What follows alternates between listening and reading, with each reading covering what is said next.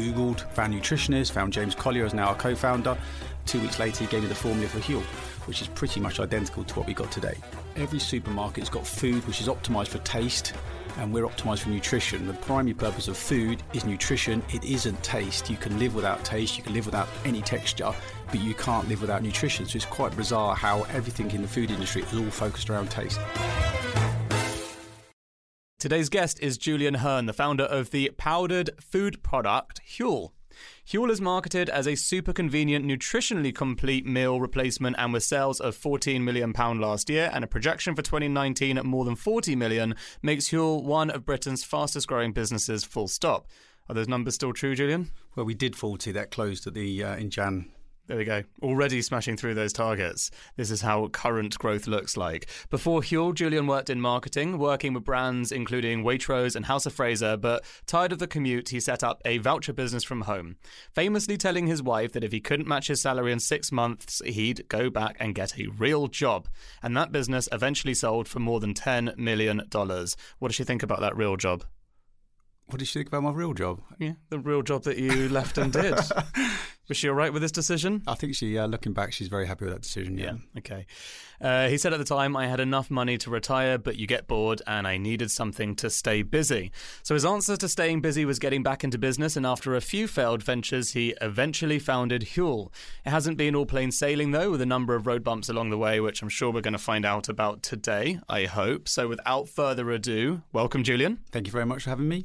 It's a pleasure. Now, before we start and get into the real nitty gritty, we've got a little quick fire round. So, office or gym? Gym. City or countryside? Countryside. You're not sure? Mm, well, the countryside can be a little bit dull all the time. So, we do live out in the countryside, but yeah, I think I prefer that. City's too busy. Yeah, okay. Tea or coffee? Coffee. Trapped on a desert island, you can bring three things. Your wife's already there. Phone, charger, solar panelled, obviously. music device of some des- description. Are you one of the only people in the world with a phone without a music device? Well, it's not very good sound quality, is it? You want oh, something oh, a little Wonder Boom like or something? A Sonos, a solar powered Sonos. Yeah, indeed. Got you. Uh, who's the most inspirational person to you? Oh my god. Um, inspirational. We went to Fast Track the other day. Richard Branson uh, came on Skype. He's pretty impressive. Yeah. Um, so was he, was he, on Necker Island? Was he skyping in from Necker? I, don't know because then he stopped halfway through. He said, "I'm oh, sorry about that. There's a football match going on in the background." So I thought, well, I'm not sure Necker Island's got a football pitch, but possibly it's got tennis courts. It's got quite a few, hasn't he? Because he does he hosts that tennis tournament. Yeah, yeah, so possibly but probably not uh, not big football matches. I don't no. think. No. Well, the next question was entrepreneur you look up to. It sounds like he's the man. So what's a different one? It's strange because I don't think I look up to anybody in particular. I think he's sort of there's lots and lots of people that do incredibly well, but um, top of my head, I don't know. Steve Jobs is obviously incredible what he what he achieved and uh, the way he did it as well.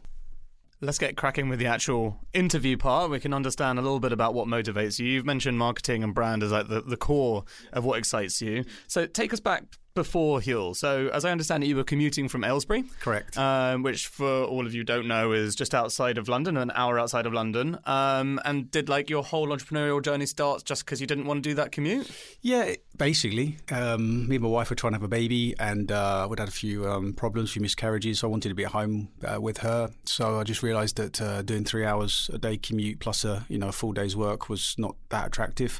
Aylesbury is not exactly a hotbed of uh, startups or cool companies to work at. So there was no alternative. now you're there. it is now, but at the time there was no alternative in terms of a good job and good salary in their local area. So I thought, well, I need a way to work from home, and luckily I went to an affiliate uh, meetup, and there were some guys there who uh, were earning serious money working from home in their pajamas, and I just thought, if they can do it, why can't I do it? And what was the answer? I uh, spent the next year learning the ropes uh, in the evenings and weekends. So I didn't just jack my job in and just jump straight into it. I took a, a, while to get confident because I had a mortgage to pay and uh, bills to pay. So I thought I need to work this out first before I just jump ship and so spent yeah evenings and weekends coming from work at seven o'clock at night have my dinner then get on the computer read learn practice till 10 11 o'clock at night go to bed get up and do it again. Internet do, marketing for dummies? Exactly exactly right. So literally just I know luckily I knew some some of it but the affiliate marketing was a new world for me really. So I just sort of immersed myself in that practiced and uh, made a little bit of money on the way in that year and then got to a stage where I thought right I know what I'm doing. I, I'm making some money but I need to put more time into it and that's when I said to my wife right I need to just go full time this jack my job and off I went. Um, What year was this? It would have been 2007, I think. Okay, so 2007, you've set up promotionalcodes.co.uk. Correct. Tell us about that. What was the, you know, as a brand and marketing guy, what was your what was your original pitch? How did you think about this? Was it literally just, you know, um, a traffic game, or did you try and put like a brand behind it? What No. was your vision for it? There was no brand at all, really. It was literally just like, I need to make some money. What's the best way to make some money? And in the affiliate world, the biggest area at the time was voucher codes. So I thought, well, I'll go after that and uh, spent a long time looking at the other sites of how they were doing it and realised I'd missed missed a, um, an area, which was that uh, there's three words that are used on checkouts. Is either voucher. Express no, free.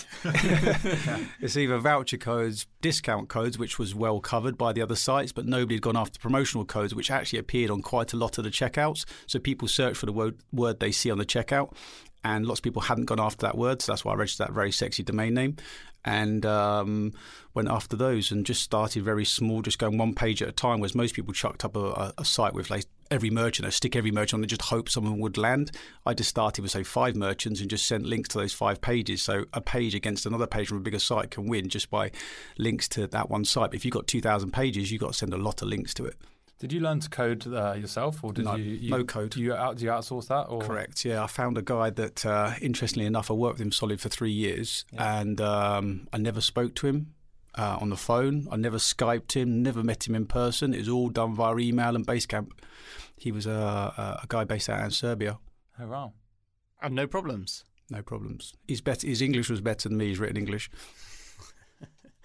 Okay, but you know, you both understood, uh, you know, point and click here. Exactly. Yeah, understood. Okay, so uh, what was the journey wrapping up for uh, you know promotional codes? You ended up selling it. How did that happen? Uh, about two years into the uh, the site, I realised that uh, it was an SEO play. SEO uh, is great because it's free if you can get it to work, um, but it can be short lived. You never really know what Google's going to do. So if you base all your business on SEO, it's quite scary.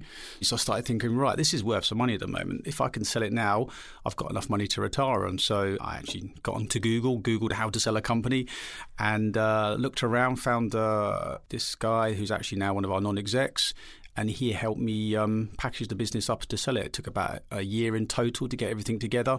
Uh, you know, he sorted all the legal side out, sorted the accounts out for me, stuff like that, and then he packaged it up, put it out, and uh, we eventually found an American company who wanted to buy it and sold it onto them. Mm, I think a lot of founders find that challenging when they come to a point where they know they want to get out of their business or then they stop selling their own product and they think, how am I going to actually sell my business? And obviously that's why bankers exist, I guess. But it's it's also psychologically quite difficult because all the way along your business, you've been you've been showing the passion about your business. To then go, I actually want out and I want to sell it. Yeah, the lucky thing was I wasn't that passionate about it. I was passionate about making money. That was my objective, was to make money. So it wasn't like a real, um, uh, you know, it's not different to Huel. Huel is something I really believe in. Yeah. Whereas this, that that site was literally something to make money to solve a problem. So I wanted to work from home, and, and that was the that was the goal. Uh, it wasn't to build a great brand or anything like that. It's literally I need to solve this problem. How do I do it? So when I wanted to sell it, I was quite happy to sell for the right price. So you know, take take a experience into someone who's had a, a career in um, you know your everyday jobs like most of us, and then you've decided to go and do something because you couldn't be bothered to do the commute, and you've successfully exited for was it around ten million dollars? So at that point, is there no sort of right? I'm going to retire. I'm going to sit on a yacht because I can't buy a yacht with ten million dollars, but you can sit on one Yeah, if you wanted to. I'm sure you can buy some yachts for ten. Yeah, yeah, yeah, yeah, possibly. You, but you can definitely sit on a yacht for that much. So you know, there was no no idea of just you know doing this, relaxing. Well, we had had a child by that stage, so um, we would spend a lot of time at home. If you've got young children, you probably know exactly what it's like. They're very uh, time consuming, you know, in a positive way. So, you know, you literally, you know, you put everything into those. So, me and my wife were at home, uh, you know, I had a young boy, and, uh, you know, it was very nice, but we did talk about going away. We went on holidays and things like that. We did we spent a little bit of money. We bought a house down on the coast, spent a lot of time down there. So we had, uh, you know, a good lifestyle. But, you know, being at home with a young child all day long can get a little bit, you know, once you've watched children's TV for a few days, let alone a few months, can get a little bit not satisfying. Yep. So I wanted something else to do so that, that the uh, I wanted something three days a week. I wanted to get that work proper work life balance. I didn't need to work, but I wanted to do something that was um, fulfilling and kept me a little bit busy. My dad at the time was about 75 years old and he was still working three days a week. And uh, the way he put it to me, he goes, "Well, if I'm not working, what am I going to do?" You know, like he he, and I think I've got the same sort of mentality that you know, working full hardcore seven days a week is not not the right thing to do, but just not working at all didn't feel like the right thing to do. You want to get that balance. Give us an idea here. So the period of time between selling and starting up the next thing, which, as I understand, it wasn't actually successful. Yeah. What was that time period? And also, is it unusual for you? Like a second question. So sorry, they're all coming out thick and fast now. Was it unusual for you to have gone from success and I guess the confidence that comes with that, that you know what you're doing, to then starting something? I guess anything new you start, you don't really feel like you understand it. You know, you're going in cold and learning new things, but you hadn't experienced failure yet. Yeah, I mean, the second business I started was something called um, Body Hack, and it was a fitness comparison site. Effectively, I had a thought a genius idea that uh, there's a lot of uh, internet information out there, what to eat, what to do, exercise, but nobody really knows which one's better than the other. So the idea was we put them all into one big site, and they could be directly compared. And uh, the way you do that is you put people through different fitness programs, different meal plans, and then you would take all their measurements, you take all the photographs, you could see which ones worked, and the best ones would float to the top, and you'd buy that program. That was the idea of it. So um, spent I don't know six months on that. And we launched, got some initial traction. We appeared on the homepage of Hacker News, got loads of traffic. Some people signed up to the program straight away. Thought this is going to fly. And it was one of those classic ones you get the initial PR burst and then it sort of dies away. And I started thinking, this is going to be hard graft because I was one of the guinea pigs for the first uh, program. We've got five people to put through it, but it's really like time consuming to do. And you've got to get persuade people to follow something rigid for three months. You know, no going out, no drinking, you know, trying to get it so it was uh, this. Is like Rich's ideal lifestyle, basically, you're describing, though. This is uh, the polyphasic sleeping, no eating, and just uh, you know don't why don't, do not be why social. Do think, why do you think I got Julian along? yeah, exactly. so we're trying to get the you know repeatable results, and so to do that you have to be very precise. So it's hard graph. The initial traction, I think that if I probably stuck with it, I probably could have made it work. So you could say it was a failure, but what what happened was when I started speaking to people, they said, right, I want those results, but I'm not going to do what you did. It was just too much hard work. You know, to, to, I was I was cooking from scratch and weighing every bit of food that I ate, and it was three main meals and three three snacks per day. And the, you know, guys who are at work goes, I can't stop at eleven o'clock and cook an egg and hundred grams of broccoli. I can't stop at lunchtime and cook two hundred grams of turkey and uh, two hundred grams of baby spinach, some quinoa and they just said it's not practical. You're, you know, that is somebody who doesn't work, and at the time I wasn't working, so it's fine for me. So it made me think, right, okay, this could work, but even if we put all the effort in, I'm still only going to sell a small amount of programs, and people are not going to be able to repeat the results because it's too difficult. So it made me think there must be a better way to do this. Protein shakes was what we was using in the afternoon and uh, super convenient, super easy to do, but you can't live off protein alone. So I thought, well, why can't we just put all the nutrients into a single product? It makes much, it makes life a lot easier, and then people could repeat the results. And so that's when I, I Googled, found nutritionists, found James Collier as now our co-founder, and uh, two weeks later he gave me the formula for Huel, which is pretty much identical to what we got today. But you have you have iterated on it quite a bit because I think the version I lost was like V two point three or something like that. Correct. So what, what have you changed? Uh, because I think a lot of the early feedback was about taste, was it? Or um, yes, I mean we have we have changed it. So some of it, most of this is is tweaks rather than uh, okay. uh, massive changes. So the original formula James gave me was six core ingredients plus a VIP blend. Those six core ingredients, which are oats, flaxseed, pea rice, coconut, and sunflower, they're all the same six as it was originally. Uh, so the VIP blend is pretty similar as well, but it's all been tweaks and changes. It's like it's not micro adjustments, slightly bigger than that, but there's been changes. Taste has changed. We've brought out pre blends. It's pretty similar though. You know, if you look back, it's not wildly, wildly different. So that was the core learning really is that something that's simple and convenient, and that's what I think has exploded is that people want healthy convenience food, whereas nearly every convenience food you currently eat is pretty low quality, yeah. or junk food It's got stuff in there that shouldn't really be in there, or it's just got the wrong uh, macro and micronutrients. It just just doesn't give you what you need, and uh, the sort of key thing that we've spotted really is that every supermarket's got food which is optimized for taste and we're optimized for nutrition. The primary purpose of food is nutrition. It isn't taste. You can live without taste, you can live without any texture, but you can't live without nutrition. So it's quite bizarre how everything in the food industry is all focused around taste.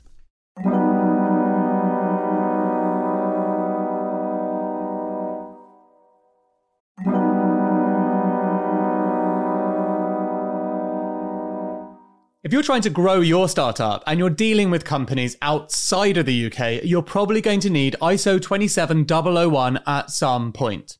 It's not the sexiest acronym, but it's basically the global standard for proving your security practices are up to scratch, like how you handle customer data. The same goes with SOC 2. You're going to need it if you're a SaaS company. But achieving these security frameworks can be very tedious and very costly. This is where our partner, Vanta, comes in. Vanta automates up to 90% of the work for certifications like ISO 27001, SOC 2, GDPR, HIPAA, and more, getting you audit ready in weeks instead of months, and saving you up to 85% of the cost. And as a special offer, our listeners get 20% off Vanta. Just head to vanta.com slash secret leaders. That's V-A-N-T-A dot com slash secret leaders for 20% off. There's a link in the description.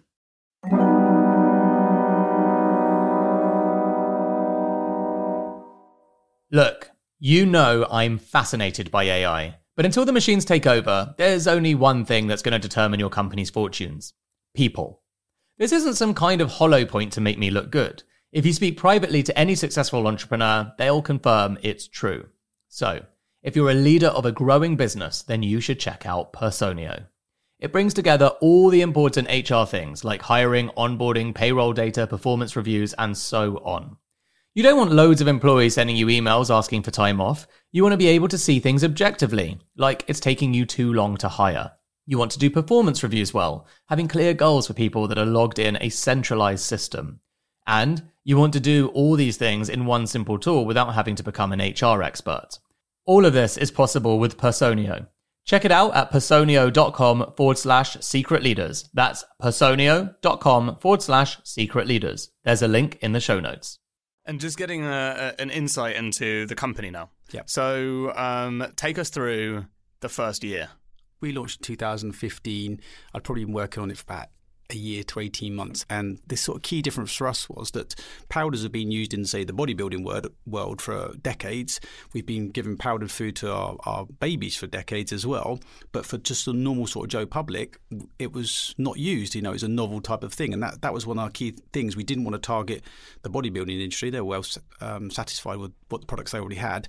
And um, so we just we wanted to appeal to normal people who worked in an office really who didn't have that convenience healthy food. You know, they had sandwiches or they had crisps and chocolate or they had toast or cereal. None of those things are particularly great for you. So he's trying to give them something different. That's why our packaging is quite different from um, what you'd see in the normal bodybuilding world where they do a lot of call outs on their packaging and, and, make sort of quite strong claims. We try to minimalize it right down, clean it right down, make it simple um, and more universally acceptable. Yeah, if you haven't seen Huel's packaging, for anyone listening, it's it's the most clean cut. Basic. Apple, Apple-like yeah. kind of uh, food packaging ever. Obviously, that's been a really core focus of yours is the, is the brand, and you've built a really strong brand from that going from your last business where you just said that brand didn't really matter to yeah. this one was that something that was quite daunting and how did you kind of get you know launch the brand was that done in house was that external coming up with all that the starting point really was i wanted to do something that i was I liked personally. So it was something that uh, this was supposed to be a lifestyle business. This was not supposed to grow into oh, what really? it's grown into. Yeah, the idea was keep me busy for three days a week. So basically, I made a product for me. So when I started using, you know, when I made the product, I thought I'm not that unusual. I don't think. So if I just should be able to find a thousand people who are similar to me in the country and they pay £45 a month. That's £45,000 a month. That's half a million pound a year business. Something keep me interested. It's something that I'm going to do. I'm, going to, I'm not going to sort of compromise on anything. I'm going to make it exactly as I would. So I would wear the clothing. I would use the product. I want it to look the way I would want it. So it was made for me, really. That's what I wanted to do. So in terms of the actual uh, logo, I came up with a name. And then I think I went Does it on. stand for human fuel? Correct. That's yeah. I guess. Yeah. Human fuel. And Did you know? Yeah, I knew that. But you look really smug. I did, I did you look re- smug. No, I, I was, I was the no, one. No, no, I'm actually quite pleased with the fact myself. that you must be quite pleased. A brand works really well when he can kind of guess what it stands for based on the on it, and it's not. I mean, I know it's pretty obvious, but yeah, still, it, it took take, away it took away my pride. That's for sure. It takes a very long time to come up with the right name, and so I went through quite a few. And, it, and um, what, was, what, was, the worst name? Oh well, give us some of the give us some of the clangers. Hoyland. Uh, there was a lot, and then I went on Dribbble, I think, uh, yeah. to find a designer, and I thought I don't want to go to a you know a London branding agency going to cost an absolute fortune. I'd already burnt some money on Body Hack, so I wanted to do it. You know, I wanted someone who could design. I wanted to look really good, um, so I found this freelance uh, designer on on um, Dribbble who was based in Turkey, I think. And uh, he did the uh, initial designs, already clean designs, all really nice. Gave him a very simple thing. I just wanted it to be authentic, wanted it to look, you know, clean, simple, minimal. And uh, when he came back with it, you know, there was uh, a few iterations, but basically he, he got it right first time. Yep. And he did the original packaging for us as well. And then we did a revision. We went to uh, the, the, the current packaging, so we did the same revision for that, and uh, that's basically the, the design. So we haven't changed it. You know, I wanted it to stick. You know, I don't. I, I think it's wrong to keep changing and chopping and changing your logos. So basically, it's, it's the same one we've used since day one. And, and then, um, obviously, you were saying you, you worked on this pre-launch for about 18 months. Was that just refining the product? No? No, it was basically trying to get the bloody thing made. It was absolutely ridiculously difficult. We already had the formula, pretty much. Um, three months later, you know, I'd spoken to a lot of people, but had no no real manufacturer lined up, and then kept going, kept going. People let you down. People don't get back to you. They don't really want to do it. A sort of lack of commitment. Eventually, we found this big multinational to make it. Four months later, uh, you know, I was all happy. I thought it was done. So this is nearly a year into it. He, uh, he sent me an email, said, "No, nah, I'm not going to do it." I nearly gave up at that stage because it'd be so difficult. I thought, well, I've been at this a bloody year. I can't even make a powder that you can make in your kitchen in five minutes. You know, if you get these powders together, you can put them in there. The VIP blend is quite complicated, but to get that done, just put it all in and blend it. It's not. It doesn't seem like it's massively complicated. It's not like making, you know, an iPhone or something that yeah. is complicated. It's just um, pretty basic stuff. But the food industry, you know, even you know, we're now four years after we've launched, we still have trouble with the food industry. They are slow don't really want to do new things. Um, one of the guys, we must have spoke to about 100, 100 plus manufacturers, um, spoke to one guy eventually said, look, the reason why people don't want to uh, or not helping you is because they don't really want to make new stuff because typically they get called all the time by new startups who want to start it. They've got bright ideas. Typically they go nowhere. So they have to change their line. They have to uh, make this new product. They take a very small order. They put a load of time and effort into it and then quite often there's no reorder. So they don't really want to do it and that's been the, the, the problem ever since. Uh, they're just you know they're factories. They want to make stuff exactly the same every single time. Just keep going, reproducing, reproducing the same stuff. To make something new, they have to order new ingredients. They might have to do new tests. They might have to change their line. They just don't want to do it. That's what slowed the whole thing down. Is literally just getting thing made. Looking forward, or actually, before we look forward, like just day to day, like what is your interaction with the company currently? You've got a new ceo in. Well not new anymore i suppose. Yep. so what was the process of picking the ceo did you have you mentioned at the start you know the things you don't like doing. You know we uh, heard even last night from David Buttress of Just Eat, you know, discussing the hardest thing as a CEO is sort of realizing uh, your own limitations and being humble enough to accept it at the right time for the best of the company. Did you go through um, like a, a almost tormented phase with yourself, or was it just so obvious to you when you wanted to hire a CEO in? It was pretty obvious. Yeah, I was struggling. Um, my background is brand and marketing, so I think the key problem arose when I just realised I wasn't doing any of that anymore. So the stuff that I'm good at, I'm not actually getting to do because I'm too busy doing other stuff that I'm not good at. It just didn't make any sense. So I was really struggling. I was just spread. You spread yourself incredibly thin, and uh, you just feel like you're not doing a good job at anything. And the stuff that I was good at, I couldn't hardly get to. I just had to leave for months and months. You know, you just and so I struggled. Yeah, it's very clear that we needed. I needed some additional help, and um, so I went on LinkedIn. I don't use recruiters. I don't like them. I think they're very expensive. So we use, do all our recruitment in house. And so I went on LinkedIn, searched for um, or looked around for some companies that I sort of thought were pretty good I just wanted to somebody with a bit of food experience because we didn't have anybody in house really that worked in the food industry. And found James, who's now our um, CEO, and I did um, reach out, or actually use somebody else to reach out and set up some interviews. And he came in, and yeah, really good guy. Okay, it's 2019. Can you give me an idea of, um, you know, 2015 high level numbers, 16, 17, you know, people, obviously revenue if you're comfortable doing it or yep. unit units yeah, sold. Sure. Like it's really helpful for us to get an idea sure. of that explosive journey because yep. again, it's not like you've created a product that's you know um, a slightly different brand to what else was already on there. It's an explosive market disruptor in a real sense, as in it's a product that didn't really exist. Like we say, Soylent was in the US, very different kind of product. Yep. This is creating a whole new category. Yeah, we see it as a new category. We want to call that complete food. So our first year we launched in June 2015. So the first six months, which is we our uh, year end is uh, January. So we did um, 750,000 pounds in the first six months. The second year, In your first year? yeah, Oh, so you year. beat your own targets. Yep. Yeah. And then we went to well the first full year, but the second year we did uh, 5.7. Then it was 14.1. Then it was 40. And this year, so Jan 2019 to Jan 2020, we're going to do 60 to 70. Interesting. How how do you um, view and um, I guess forgive the nosy question, but it's my job. How do you view the difference between the uh, the, the massive shift from like, let's say 15 to 40 and then 40 to 60? Is that really difficult and pressured? Because you know, obviously there's two sides to this. One is you've got to grow the market, um, which can only happen at a certain rate, and there's also potentially at the point where Huel's concept is so new and exciting. Um, that is where I imagine that huge growth came from in, I guess, year three, as probably the point at which maybe I was at year two or three. I, I think we were both drinking at the same time. Think he's a trendsetter. I think maybe Rich was having it first because too lazy to cook. But the point being, like you know, that that is a, a point of huge mass awareness, um, and then the market starts to get a little bit saturated and difficult. How do you find that sort of challenge of going from forty to sixty? And do you have like in your projections? Are you thinking about you know the market's obviously slowing because there's just less customers that necessarily fit into that category, or I don't really know the answer. I think I think the num the numbers get bigger and bigger. You know, we're doing we're doing in a month now. We're doing more than what we did in a whole year. So to keep beating your own numbers does get difficult. It is um, easy in the early days, I suppose. You've got the early adopters just come in, people trying the product, and it is a novel product compared to what the, the mass majority would use. So it's more um, early adopters and more innovators that are going to use this type of product. So and your ambassadors are called Hueligans. Hueligans, and so they're, they're, we've got a very strong community. But there there are to, you know it's a vegan product which sometimes doesn't appeal to everybody. So there is there is a certain niche of people that are interested in this type of thing. Julian, I want to talk about something uh, slightly different. What is the cost of a Huel meal in theory? Uh, I think the cheapest way to get it is about one pound thirty one.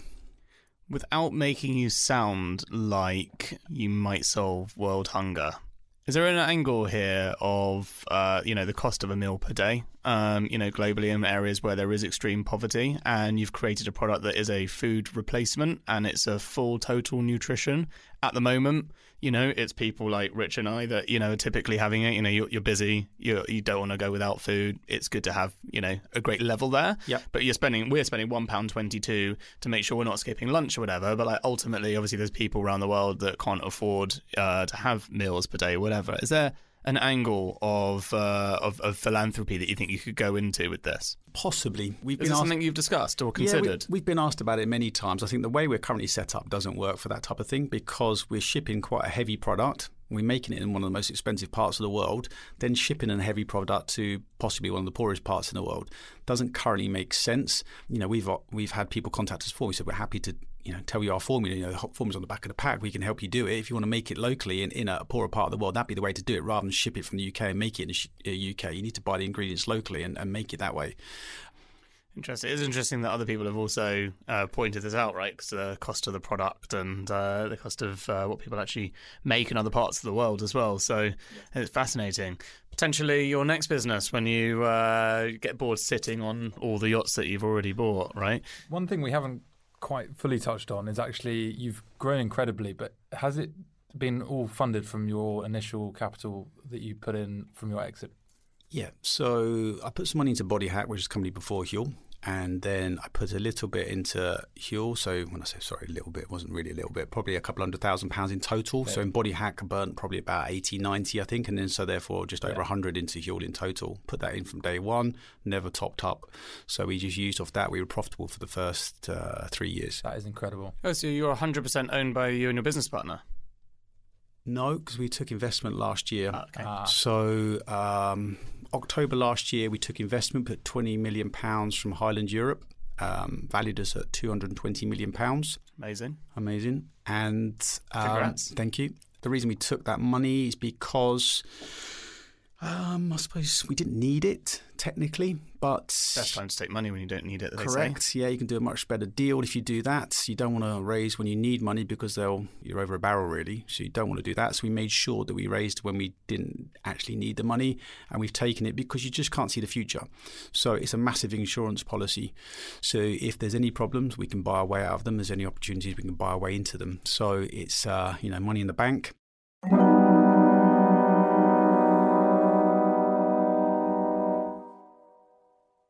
When, when you pitch someone and, and, and you're taking in a 220 million valuation, obviously they're expecting an exit. That's all part of the story. Yep. What is uh, the story of exit that you told? I'm not sure we did pitch, to be honest. I'm not sure that it was quite that. We did it that way. We did do a deck. Um, in terms of pitch, it was much more of a, a, a general conversation. We didn't have to stand up and do formal presentations. The exit, I'm not sure what we said about that really. I think we just said, look, we, we can see how a path to get to a billion valuation pounds, and it was pretty straightforward in that respect. I think they just saw the growth. The the, the good thing is with uh, Highland Europe, we were first into their new fund. So arguably got a 10 year horizon on that. They're under no time pressure at all. We're therefore under no time pressure. But, you know, we know they've put some money in, so they're going to want to get some money out at some stage. We've also given share options to everybody in the business, quite generous ones. So those guys, you know, we've recruited sometimes on that share option. They sort of said, look, come to, come and join us. You're going to get a chunky number at the end. Um, so there needs to be an end point, you know, some sort of exit. Um, whether that's an IPO, whether it's a trade sale, we haven't decided yet, but we see that happening, you know, in roughly four years' time. Julian, take take us through a typical day to day for you nowadays. What, what what is it like? Are you doing a three day weeks like you always planned? No, I'm not It's doing three days a week. all the time. What I see. Yeah.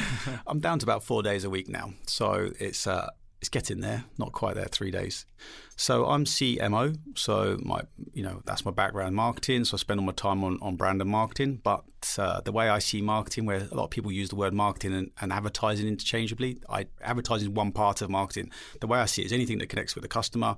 I should stick my nose into and see how it's going. So, the, the beauty of that means is even though I'm not CEO, I can still argue that if, say, our um, operations are not working smoothly enough, say the, the delivery's late, I can say, well, that's affecting the customer. I want that fixed. If the product's late and the manufacturer's not right, then I can say, well, that's affecting the customer get it fixed. So I'm still involved. You know, we've got a board meeting on Friday. I'll be going to that, and I'm I'm still heavily involved in everything, keep an eye on everything. But it just means that I can sort of give my opinion without actually having to go down to the minutest detail and follow it all the way through. I can still say this needs to be done in a different way, and then we've got a team now to make it happen. And ultimately, it makes sense, right? You are the you are the brand champion. You're the person with a vision that wanted it to happen because you would have it, and you feel like other people would have it, and that Yep. predictions come true. So, in many ways, I often think this like it is a perfectly logical thing for the founder to take a role of chief brand ambassador, call it CMO, some people call it creative officer. There's all those different things. Yeah. But like realistically, it is quite rare that that person's best place in the company is the CEO because they have the massive passion of the building part. Yeah. Um, and you know, when it starts to get big and process driven, you know, it's, it's not really the same kind of lifestyle. You care about the product and customer. Yeah, I've got a very good sense for what our customers want and what is the right thing to do, but I've ne- not necessarily got the skills or the background to actually get it to happen. Sure. So I know what it looks like. I know what it should be, how it should behave. I know should, what should happen. So then I give my opinion, and then other guys make it happen. Very fair. It's been a bit of a roller coaster journey, I guess, in between leaving a job and being the founder of a 220 million pound valued business. What are some of the worst moments? I think every every day's pretty bad sometimes, but that's the thing that I like about it. And this is what I was trying to say to somebody the other day. If you don't enjoy problems or grind, you're not going to be a good entrepreneurial founder. I think that um, you know every day, but they're they're the days you look back and they're sometimes the best days. So when you really, you know, when I was starting up Pure, you know that when that company let me down, that was one of the really bad days. I just thought this is done at this point, and just thought, you know, uh, how am I going to get past this? You know, I've put a year into this and I haven't got anywhere. You know, you feel pretty soul destroyed at the time. But the following day, you get out of bed and start all over again. And uh, that's sort of part of it. You know, I've seen one of these silly little graph meme things about you know one day you feel like a winner, the following day you feel like a failure, winner, fa- failure, that type of thing, and it is that type of sense. And uh, you know, even even now we're well established, you still think every day it could go to zero. You know, we've been let down by a company recently. You know, we've had uh, some other technical problems in the background. You know, every day, and the problems are bigger now. So even though we're well established, and you think that uh, things are smoother, the, the problems just multiply and get bigger. So the worst days, yeah, quite often that happen. Every, not every day feels like the worst day, but they're all pretty pretty tough sometimes. Has there been a moment where you felt like you were going to give up yeah, on this journey? Times. Yeah, loads. What What do you do in that moment? I mean, are you the type to just sit around and mope and think about it? Do you go looking for support? No, I don't look for support. I typically just think, "Fuck this, I'll do it." Um, there's there's times when you just think, how are you going to get past this? But it just you just have to keep going. I think um, there's people who've done a lot harder things, so you think, well, if they can do it, why can't I do it? It can't be that difficult. And sometimes you think of just making a meal of it, so why don't you just crack on with it and get it done? Making a meal of it is obviously the Huel way. and uh, what else are you going to do instead? You're going to go and work for somebody else. So you, you just think, I've got to get it done, and there must be a way to do this. You know, this is one of the sort of things. You know, you've got to go there's no point in going the direct route. Sometimes you have to go around it or go under it or go over it. You know, have to find a more innovative way to get it done, and uh, you know, just bulldoze your way through sometimes. And I think, um, yeah. Professionally speaking, what has been the hardest day you've had at Huel? I remember back one Christmas, Christmas Eve, I was putting all. I was doing in the first sort of six months to a year. I was doing a lot of the evenings, you know, because I had, you know, small team in the daytime that was doing sort of customer service and doing Facebook answers and fa- forum stuff. But in the evening, I didn't expect them to work. We didn't have any cover, so I did them all. I can remember one day there was all these people on our own forum criticising us for doing something. I just thought you guys are just being so. You know, we're trying to do the right thing. There's lots of other companies out there you can criticise. You shouldn't really be able to criticise us. We are generally trying to do the right thing. And so when they criticise you, it's quite hard to think you know, fuck you. What you, you know? So those are those days when people, the internet is full of sort of trolls and people are not the nicest people. So it can be sort of heart, uh, soul destroying. Sorry. So those sorts of days, that is the day when you think, what am I doing this for? Why should I do this if I'm going to get a load of criticism? But you just have to push through. Okay. What do you think going to do after Huel? Somebody asked me this other day. I've got no idea. Listen, fuck that guy. We're asking it fresh. I know you don't tell him, but you've got to tell us. What, what do you? There must must have there must be some things you look around in the world and be like, that is mind blowing. But I would do it slightly differently, and this is maybe how. No, honestly, at the moment, I'm just 100 percent in Huel. So I just head down. He's like, uh, you know, you said I've been doing a lot of podcasts lately. Yeah, but I suppose I've done five or six in total, and uh, you know, typically I don't come to um, networking events. I don't go. I don't go to speaking events. I try to keep it to the bare minimum. The reason I like podcasts is that I said earlier they're scalable. So you know I can do one. I can give loads of answers hopefully in one of these sort of podcasts, and then anybody I get you know emailed or LinkedIn all the time asking me to give advice. Can you spend twenty minutes for coffee? Can you go? Can you give me fifteen minutes on the phone? No, not really. Go listen to this podcast. I, I give a lot of information in that. So I, I like doing these, but typically I, I'm just or somebody asked me to speak um, conference the other day about uh, new foods because I've got no idea about anybody else's. I don't know what anybody else is doing in the industry. I'm just doing my own thing. Okay, how about this? A perfect way to end. What are some of the most common questions you get asked on LinkedIn? And answer them here on the podcast. Okay, so typically people will say, um, how did you pick your category? And I suppose, you know, how did you pick the product you wanted to launch? Okay, Julian, how did you pick the product you wanted to launch? well, it was a product that I realized I and my friends needed. So that's how I did it. They said, How do you create a great brand? So uh, I think a great brand, I think you have to start with a good name, good logo. So the visual identity is one part of the brand, but for me, it's every single thing that the customer experiences. So it's the delivery box, it's the pouch, it's the way the pouch opens, it's the email they receive, it's the fact that we put a thank you card in, it's our customer service when they answer, it's the right type of people. So we, you know, it's every single little thing. It's the it's the attention to detail that makes a great brand. I think. What advice mm. have hmm. you been given on your journey that has been life changing for you?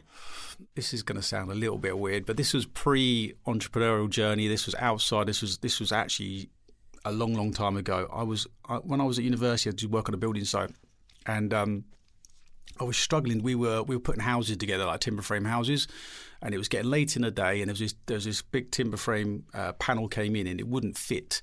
So you know, you're like, right, where are we going to get? We've got to get this done, and. Uh, and then one of the guys come over. He goes, and I was like struggling for ages to get this done. I couldn't get it fitted, and in the end, he said, "Look, if it don't fit, just force it." So he just came over with a massive sledgehammer, just whacked it, put it in place, off we go, gone on.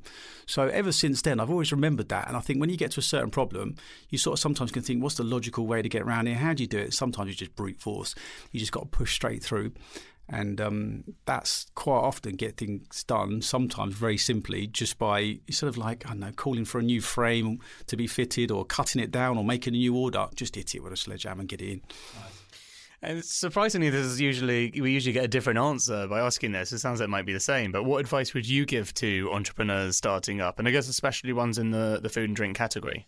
Uh, there's lots of advice. I've written a little bit on my um, Instagram the other day. There was somebody asked me, "How do you become a millionaire?" And so, sort of the same sort of advice would, would, would follow. The first thing you do, you got to bloody start. A lot of people don't start. If you don't start, you're never going to get there.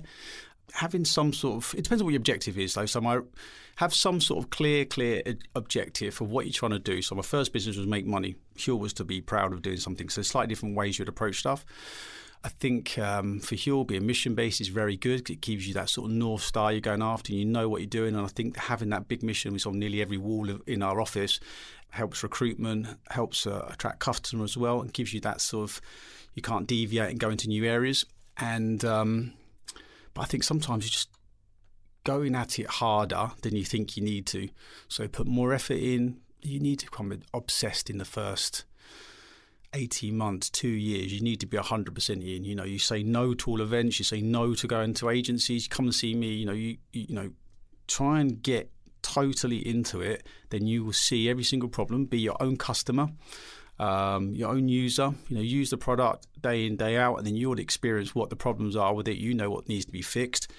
Direct to consumer, I think, was really beneficial for us. So you get close to your customers as best as you can. So people say, you know, go out to building and meet your customers. We didn't need to. Was online. They're always coming to us. So I did customer service for a long time. I did all the Facebook answers in the evening for probably 18 months. Um, forum, you know, you just get really close to your customers. I think they're super, super powerful because you can see the problems and you can iterate a lot faster, a lot faster. You see that problem, fix it, fix it. Another problem, fix it, fix it. Instead of like a short, snappy answer, we literally got a Bible of how to build a brilliant brand. So thank you very much for that. Julian, it's been a pleasure to get you on Secret Leaders. Thanks for Thank coming you very in. much. Thank you very much for having me. Here at Mindset Win, we want to give you the tools to become better at what you do. Taking inspiration and wisdom from our guests, we will hear stories, strategies, tips, and tricks. Told by leading names in sport and beyond. Who know what it takes to get to the very top. There will be two episodes each week packed with amazing stories and practical takeaways for us all to follow. Search for Mindset Win on YouTube and on your favorite podcast app. Next week on Secret Leaders. The ultimate vision is to be able to sate your curiosity about anything in the physical world at the moment at which you're looking at it. The secret of our success was that we knew nothing about music. Whenever we heard songs, we'd be like, what is that? And that's how we came up with the idea for Shazam. I blame my business partner. He would hear the most popular songs and go, I have no clue. I'd love to find out. What if I could use my mobile phone to identify music? That was Jess Butcher from Blippar and Dhiraj Mukherjee of Shazam, the founders of two of the most visionary companies ever produced in the UK. One that went well and one that sadly didn't. This was actually our first ever live recording of Secret Leaders, and at the time, Blippar, a pioneer in augmented reality, was still going and valued at over $1 billion, and Shazam was in the running to be sold to Apple. It's a really pertinent and valuable reminder to all entrepreneurs that no matter your perceived success at the time, the journey is long and full of surprises. At the time, Jess had left Blippar already, so the fate of the company was out of her hands. She's since started a new brilliant company, reimagining social media called Tick, which you can check out at tick.done. Dhiraj exited Shazam to the world's biggest company, Apple, for £400 million, and now spends a lot of his time advising and investing in startups. And next week's episode focuses on how you can come up with such visionary concepts and take them to market for growth. It's innovation at its finest, only on Secret Leaders. So tune in or you'll miss out. We hope you enjoyed this episode. It was brought to you by me, Dan Murray Serter, producer Rich Martell, editor Harry Morton of Lower Street Media, and marketing by Hannah Russell of Mags Creative, and stunning visual design by our talented designer Christina Naru of SmartUpVisuals.com. You can check out show notes, transcripts, and our upcoming live events on our website, secretleaders.com. If you've not yet, please hit subscribe. Leave us a review, tell a friend, take a screenshot of this episode and add it to an Insta story. I mean, you know what to do. And tag us at Secret Leaders or at Dan Murray Serter, and we'll add you to our story in appreciation back. Rich and I put together Secret Leaders for free because we love our day jobs as entrepreneurs, but every time someone takes the time to share it, it means a lot to us.